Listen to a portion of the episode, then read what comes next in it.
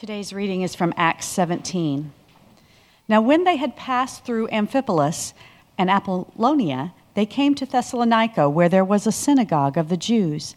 And Paul went in, as was his custom, and on three Sabbath days he reasoned with them from the Scriptures, explaining and proving that it was necessary for the Christ to suffer and to rise from the dead, and saying, This Jesus, whom I proclaim to you, is the Christ. And some of them were persuaded and joined Paul and Silas, as did a many, great many of the devout Greeks, and not a few of the leading women. But the Jews were jealous, and taking some wicked men of the rabble, they formed a mob, set the city in an uproar, and attacked the house of Jason, seeking to bring them out to the crowd. And when they could not find them, they dragged Jason and some of the brothers before the city authorities, shouting, these men who have turned the world upside down have come here also, and Jason has received them, and they are all acting against the decrees of Caesar, saying that there is another king, Jesus. And the people and the city authorities were disturbed when they heard these things, and when they had taken money as a security from Jason and the rest, they let them go.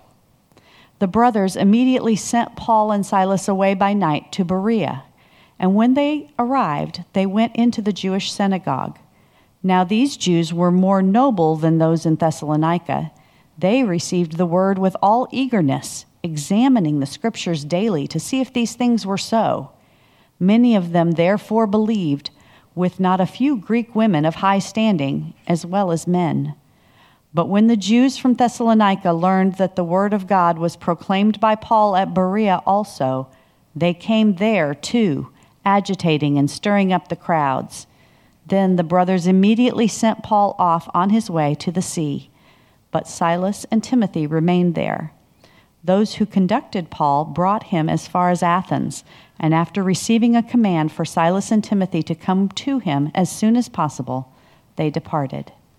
The word of the Lord. Thanks be to God.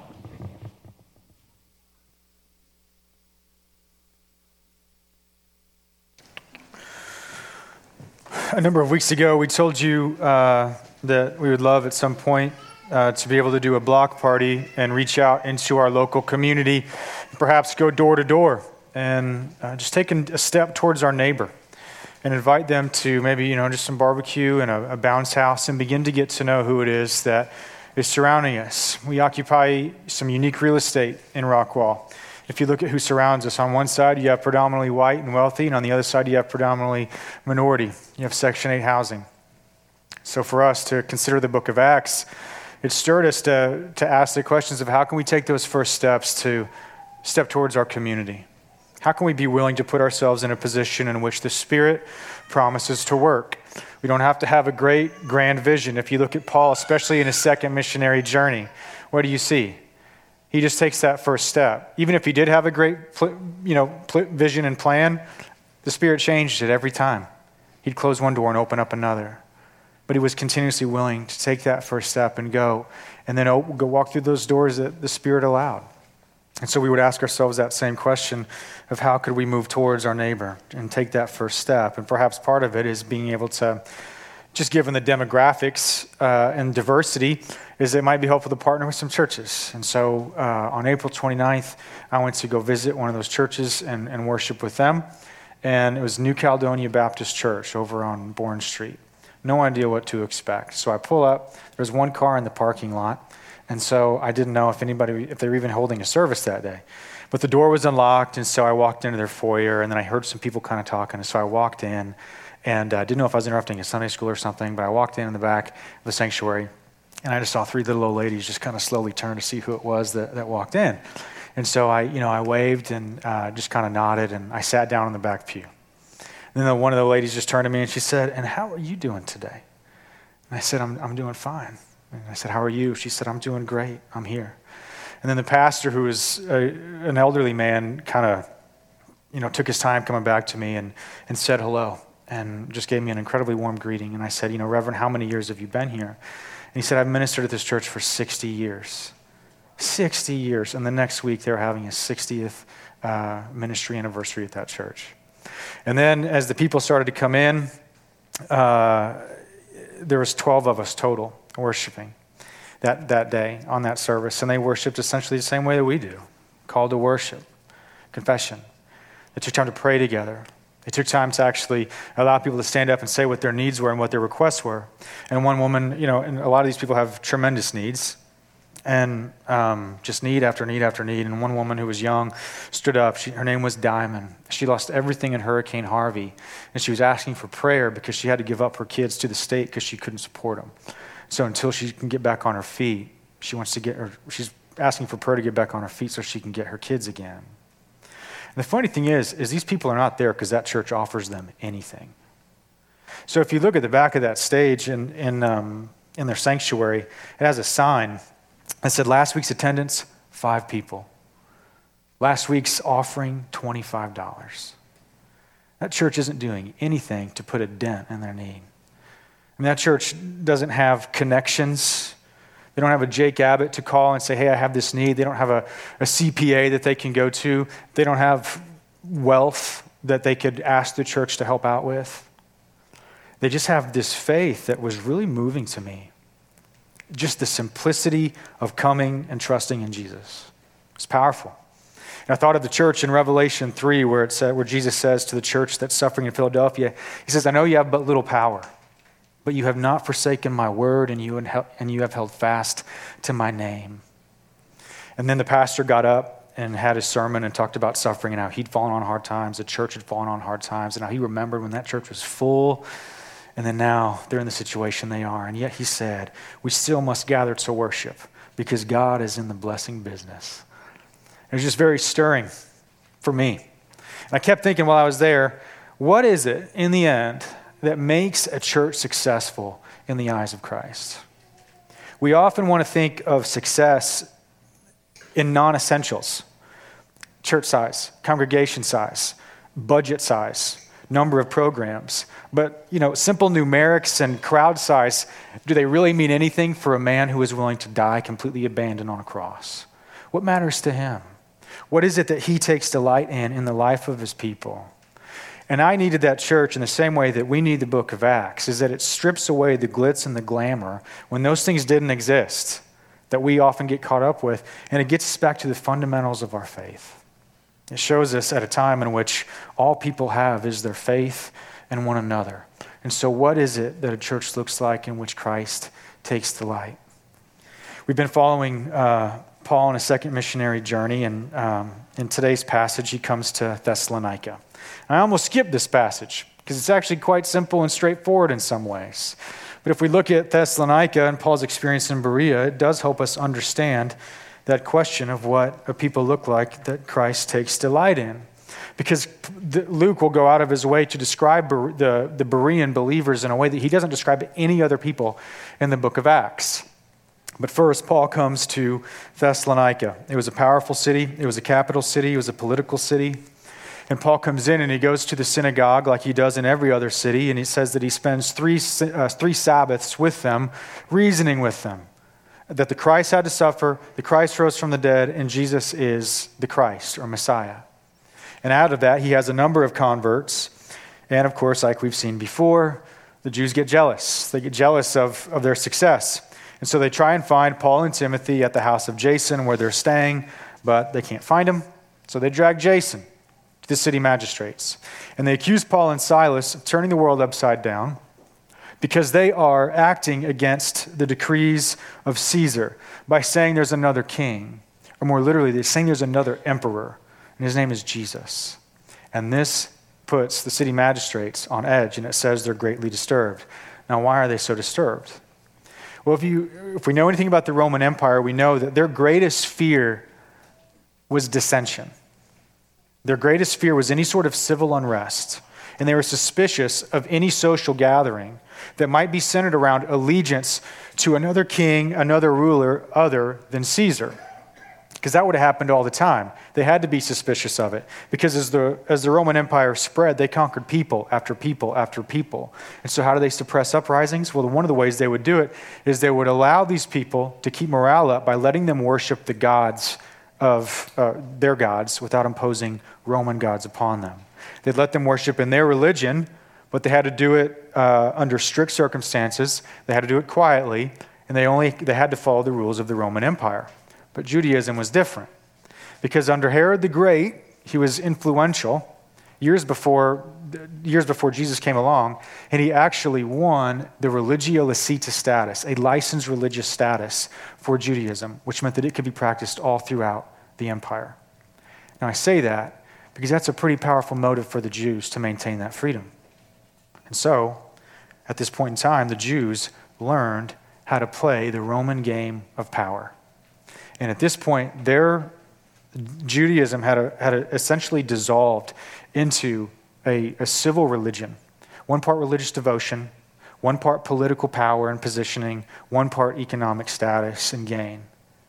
So much so that when Jesus describes these synagogues twice in these letters to Revelation, he calls them synagogues of Satan. It's a place of completely other than what God had intended for his people to be. And we see it once again. They drag uh, Jason before the magistrates, and the Jews show where their devotion lies. It's in upholding the decrees of Caesar, not Jesus. So if you think about that hypocrisy for a second, the Jews for centuries have waited for a Messiah to come, rescue them from foreign rulers, and make them the greatest nation on earth again. That's what they wanted. So they prayed for. That's what they hoped for. That's why they followed the law so strictly. That was everything came down to that. But what do we see? Just like Jesus at his trial, when the Jews say, We have no king but Caesar, the Jews in Thessalonica do the exact same thing. Every time they have the opportunity to choose Christ and embrace him, they choose Caesar every time. Because the message of the gospel and accepting Christ was way too threatening to this lifestyle that they'd come to enjoy. They'd rather be ruled by another king. But they're even more hypocritical in this passage because of the events that you see. So they accuse Paul and Silas of what? Turning the world upside down by threatening the decrees of Caesar. But what did they do? They started a mob. So in verse 5, they go, and it says they, they uh, what was the word they used? The wicked men of the rabble, which essentially is just a way of saying they went and they got evil men that would do anything to make a buck. They started a mob. They stormed the house of Jason, brought him before the magistrates, and what do they do? They put the, the entire city in an uproar as they are accusing Paul and Silas of causing an uproar. The Jews know how to play the game. And all of this, why? Because their heart is consumed with jealousy. Their heart, they are completely unaware of what is going on in their heart. And their real desire is power not God's promises. The gospel was way too disruptive to their status quo. So, if we consider ourselves for a second, and how can this challenge us to be the people that Jesus would want us to be, and people that he takes delight in? Well, where is your heart ruled? What part of your heart is ruled by another king? Like, what part of your heart is ruled by another ruler other than Jesus? you might know exactly what it is right now. There's another part of you that might be like, I don't really know what it is, but I know there might be something there. Well, let's try and identify it by just considering the events of this passage and start with another question What part of your life is in chaos? Where, where do you feel that uproar in your heart? Where do you feel that unsettledness? Where is your heart chaotic? Perhaps the reason it's there is because just like these Jews, that chaos, that uproar is self induced, because that's a part of your heart you've given to another king. And, it's the, and that other king is the one that determines your behavior, how you use your time, your money, your resources, your wealth, and that's the game you play. So, for instance, you maybe you get anxious around certain people because you're utterly ruled by their opinion of you. And you will do anything to match the image that they want you to be. And so that's the game you play. You might feel completely untethered whenever you look at your bank account because you're ruled by financial security or you're ruled by a certain level of wealth that you have to have. And that's the game you play. And whatever it is, that game you play, it does not. It determine how you use your resources, your time, your money, and your energy, just like it did the Jews. Where's that uproar in your heart? Because a church that Christ delights in, a people that bring him joy, are a people that are willing to examine their hearts and find those desires and hopes and motives that they've rested upon another king. that they've placed in something else. Because you have a commandment hanging over your head to love God with all your heart. Explain how you could possibly do that if you're never willing to examine it or think about it or consider how you feel. Perhaps our heart is speaking to us to help us understand how we can move towards Christ in a new way. And the unexamined heart runs the danger of having really no interest at all in the kingship of Christ because we just end up playing another game, trying to get what we want on our terms. Are you willing to be one that would examine their heart and say, Christ, what, Christ, my king, my master, what am I withholding from you? It's kind of a dangerous question. I think we all know that. No, the last place I think we ever want to look is in the mirror. We just don't like to examine our hearts, and I think for a number of reasons. Self reflection, honestly, is one of the most uh, is one of the most common things I come across in, in ministry is an unwillingness to be self reflective and examine the heart because it feels threatening. And I think one of the biggest reasons it feels that way is because to do that, we inevitably have to face some of the disappointments that lie beneath the surface of life that we live with. And disappointment, I think, is far more common in our culture than, and even in our lives than we would readily admit. And when we examine our hearts, we're confronted with that disappointment. Why? Because if we're ruled by another king, then we live in that tension of feeling like we have to have something. We have to have it, and we would do anything to have it, and we want it, and we crave it, and yet at the same time knowing that it doesn't pay what it promises. And so we end up giving ourselves to things that don't satisfy, and we find ourselves disappointed. We find ourselves dissatisfied and wanting more. And so, you know, who wants to face disappointment? Who wants to face the fact that there's disappointment in my heart that I know that next bottle of wine isn't going to satisfy me, but I really hope it will.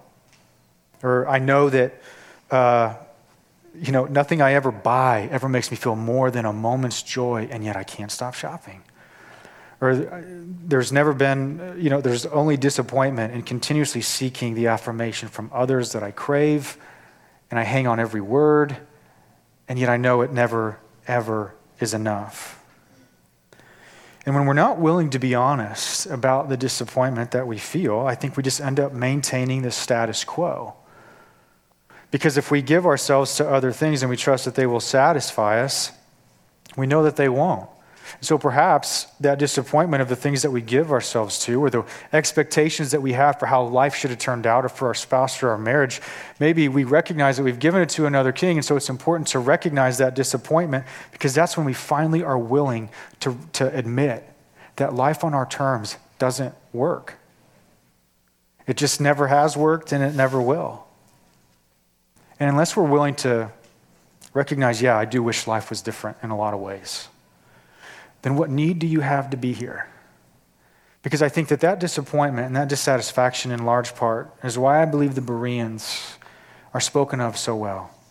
It's why they were so receptive and so hungry for the gospel, and why Luke describes them in terms that he doesn't describe any other people in the book of Acts. I think they were disappointed with the status quo of life and Roman culture and all that it offered them, and they desired something more. And they didn't run from that disappointment. They didn't run from that and try and ignore it, they embraced it. And it allowed them to have ears to hear of another king and another life. And that point is subtle, but I think it's there. If you consider who it is that Luke, if you notice who it is that he points out and who he describes that believe at both Thessalonica and Berea, who is it? We have verse 4, not a few of the leading women. And then verse 12, not a few Greek women of high standing. So Luke goes out of his way to point out that prominent women are believing in the gospel. Why would he do that? Why would he point out women? You do not point women out 2,000 years ago. But Luke goes out of his way to do so. And the reason is because, you know, back then in, ancient, in essentially every ancient culture, women were not that much higher on the social ladder than slaves and bondservants. They didn't make their own decisions, they were controlled. They were considered a possession. They were marginalized. They did not have rights and privileges. And Luke points out that these women were also, that were coming to believe, were also prominent. They're prominent women, which meant that they had tasted the good life, of Roman culture. They attended, you know, the galas, the fundraisers, the exclusive holiday parties. They tasted the best that Rome had to offer. And yet it had to not be enough for them. They must have been disappointed and dissatisfied and were willing to recognize that, and they desired something more because we have to remember the consequences of what it meant for them to become a Christian in their context. Because for them to believe in this other king that Paul talked about, they would have to leave all of that behind. They would have to say goodbye to that life. Because remember, the consequences of becoming a Christian that we've you know, previously discussed, particularly with the Jerusalem Council, is that they had to pull away from the temple cult. They had to pull away from all of its rituals, all of its practices, and remove themselves from the very center of society, of which they were previously a prominent part. Because the temples were where you, you know, offered sacrifices and then you made your business deals at the same time. The temple was where you, you know, you mingled with officials, you sought favors, you sought influence, you sought power. It's where all the best events and parties took place because it was the center of power, economics, and status. And as prominent women, they experienced all of that and they gave it up, which means they were no longer invited to those parties. The invitations stopped coming, their friendships changed, their status diminished.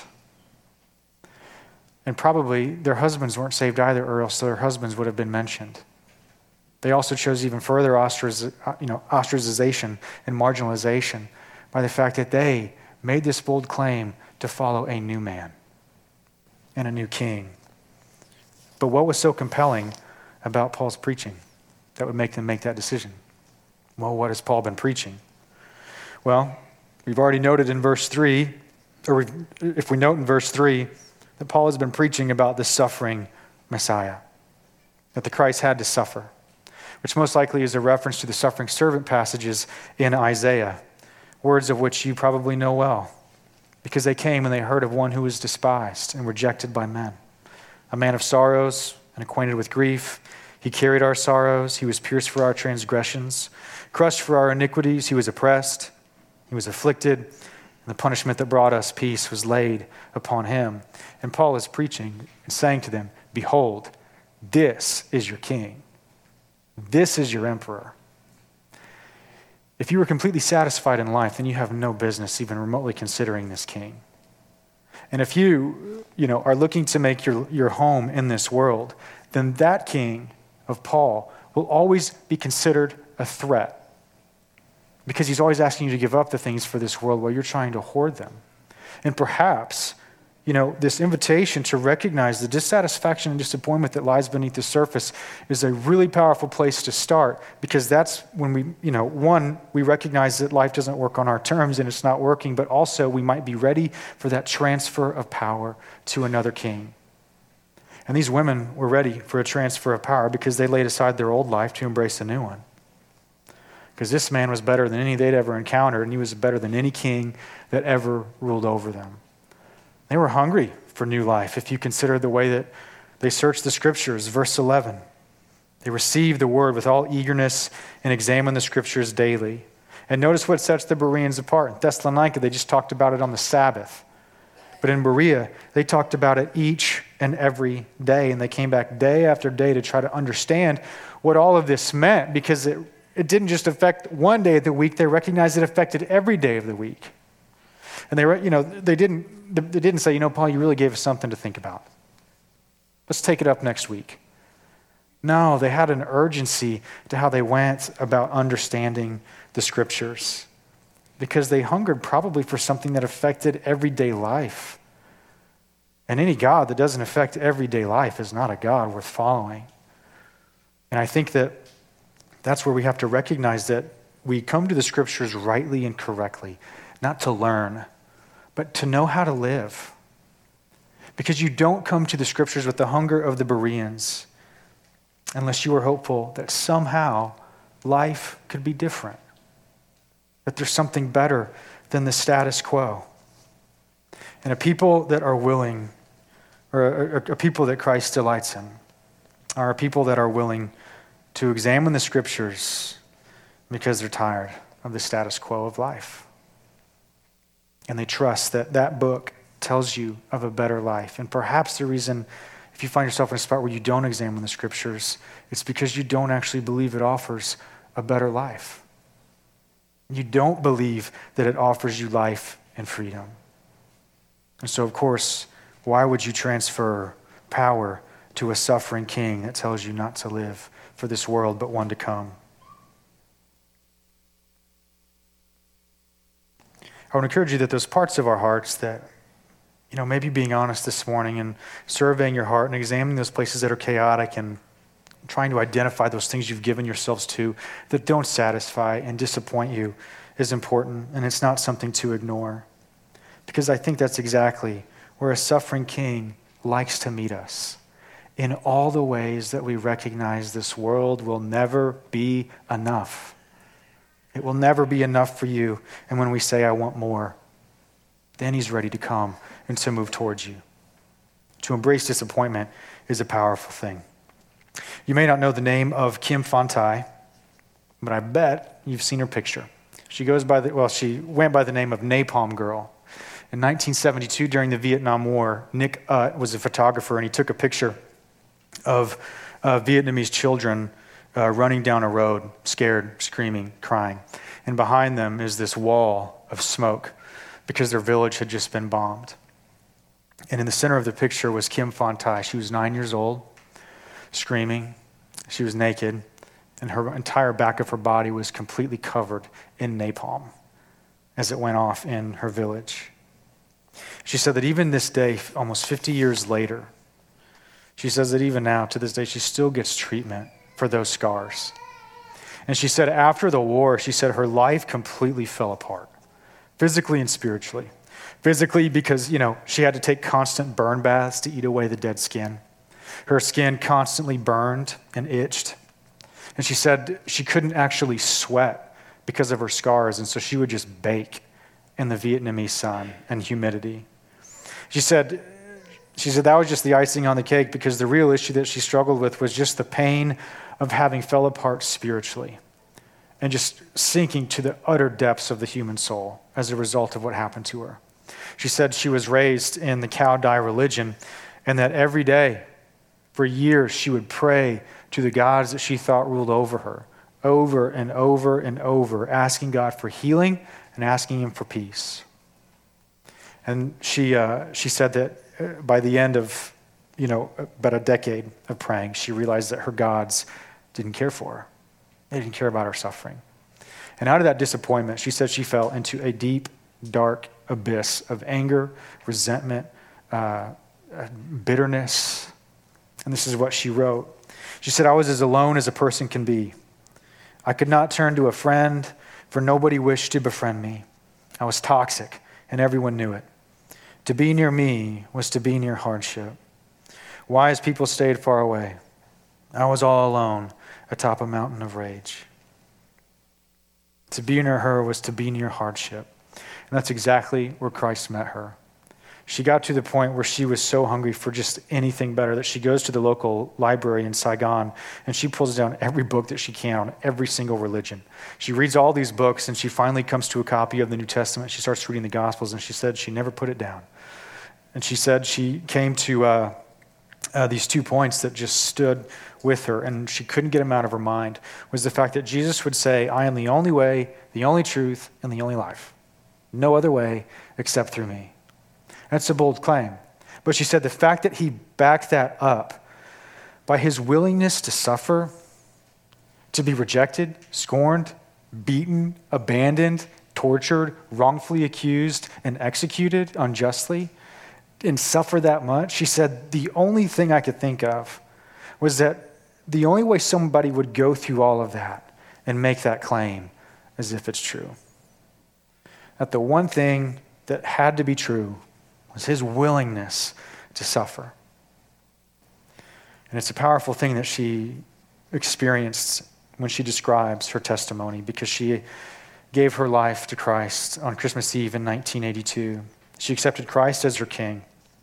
And she said over the last 45 years, she's moved to a place in which she has, has had far more of a profound peace than she ever had the pain.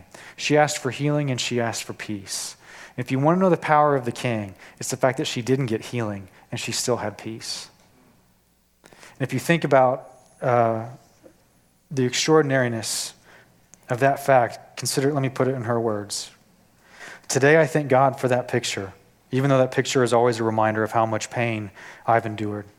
I thank God for that picture. I thank God for everything, even for that road, especially for that road. Behold the power of another king.